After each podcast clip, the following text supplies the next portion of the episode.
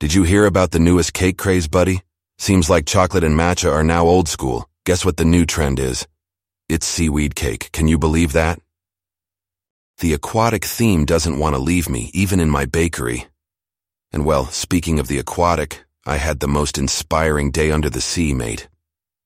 Have you ever wondered what lies deep under the sea, like all those colorful creatures that we never get to see unless we dive real deep? I've always wanted to explore deeper into the sea and witness those secrets that the ocean keeps. Today I just did.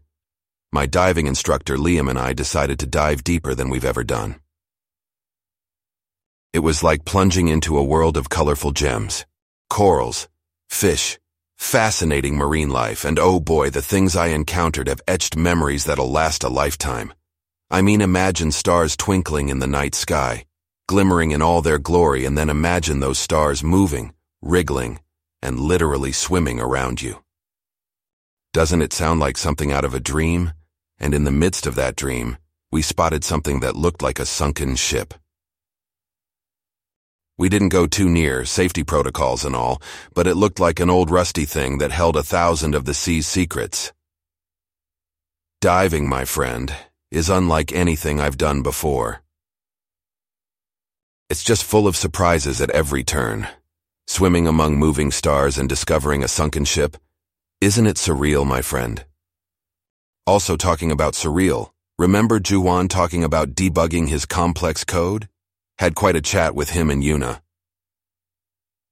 I offered to cook them some of my marine biologist's spaghetti, jokingly, of course. I do admit, though, it got me thinking about our good old days and Mom's fresh bread. Ah, those were some glorious times, my friend. By the way, have you watched the new Spielberg movie yet?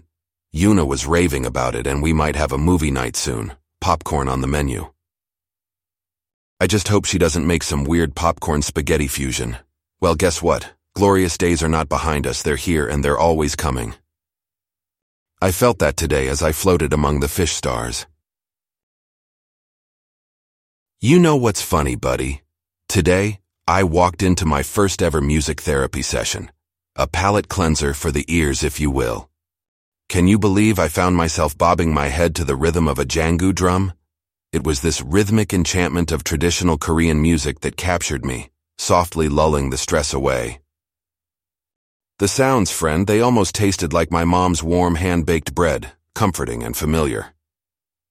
The music, it was, it echoed the pitter-patter of the rain on a tin roof, a symphony of pure nature played by the wind against the leaves. Ah. Isn't it amazing how waves of nostalgia can wash over you occasionally like an unexpected high tide? Remember those times we used to fold paper boats and make them sail across the stream after a spell of rain? It's funny how certain sounds and melodies can tug on those old, almost forgotten strings of memory, isn't it? Juhwan, Yuna, and I had a little chat too. We traded popcorn recipes. Can you believe it? Salted caramel popcorn, my friend, is a flavor sensation unlike any other, like a gust of sea wind carrying the scent of cotton candy.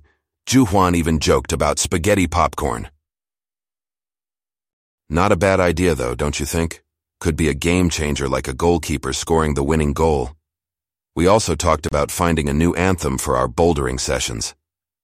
Imagine the cacophony of our laughter, eager encouragement, and now Korean traditional music echoing off the walls. With the right kind of music, even the steepest climb feels like a promenade in the park, don't you think? Oh, and did Yuna tell you about the new movie night plan? It's like the icing on an already delightful cake. Popcorn, chilled out music, and a great bunch of people. What more could we ask for? You know what's amazing, mate?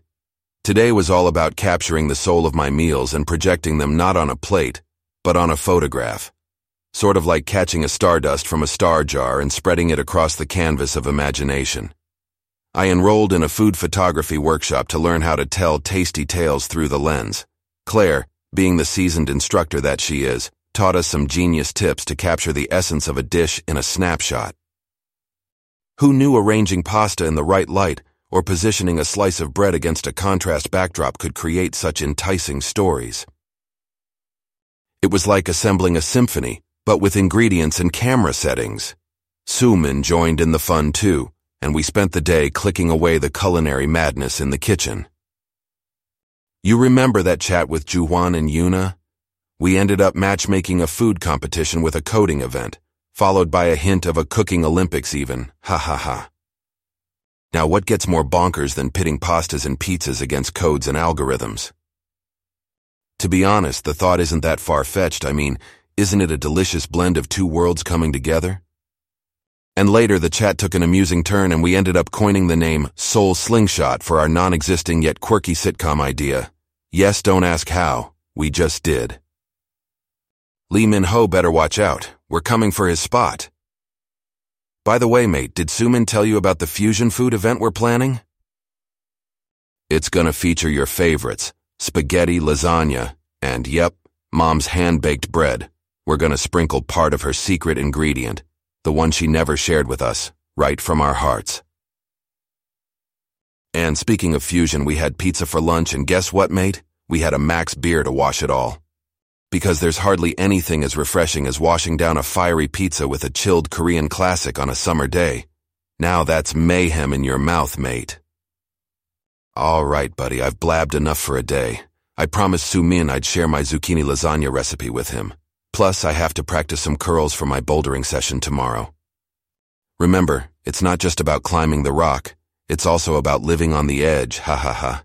I need to get back to work now. Catch you later, superstar.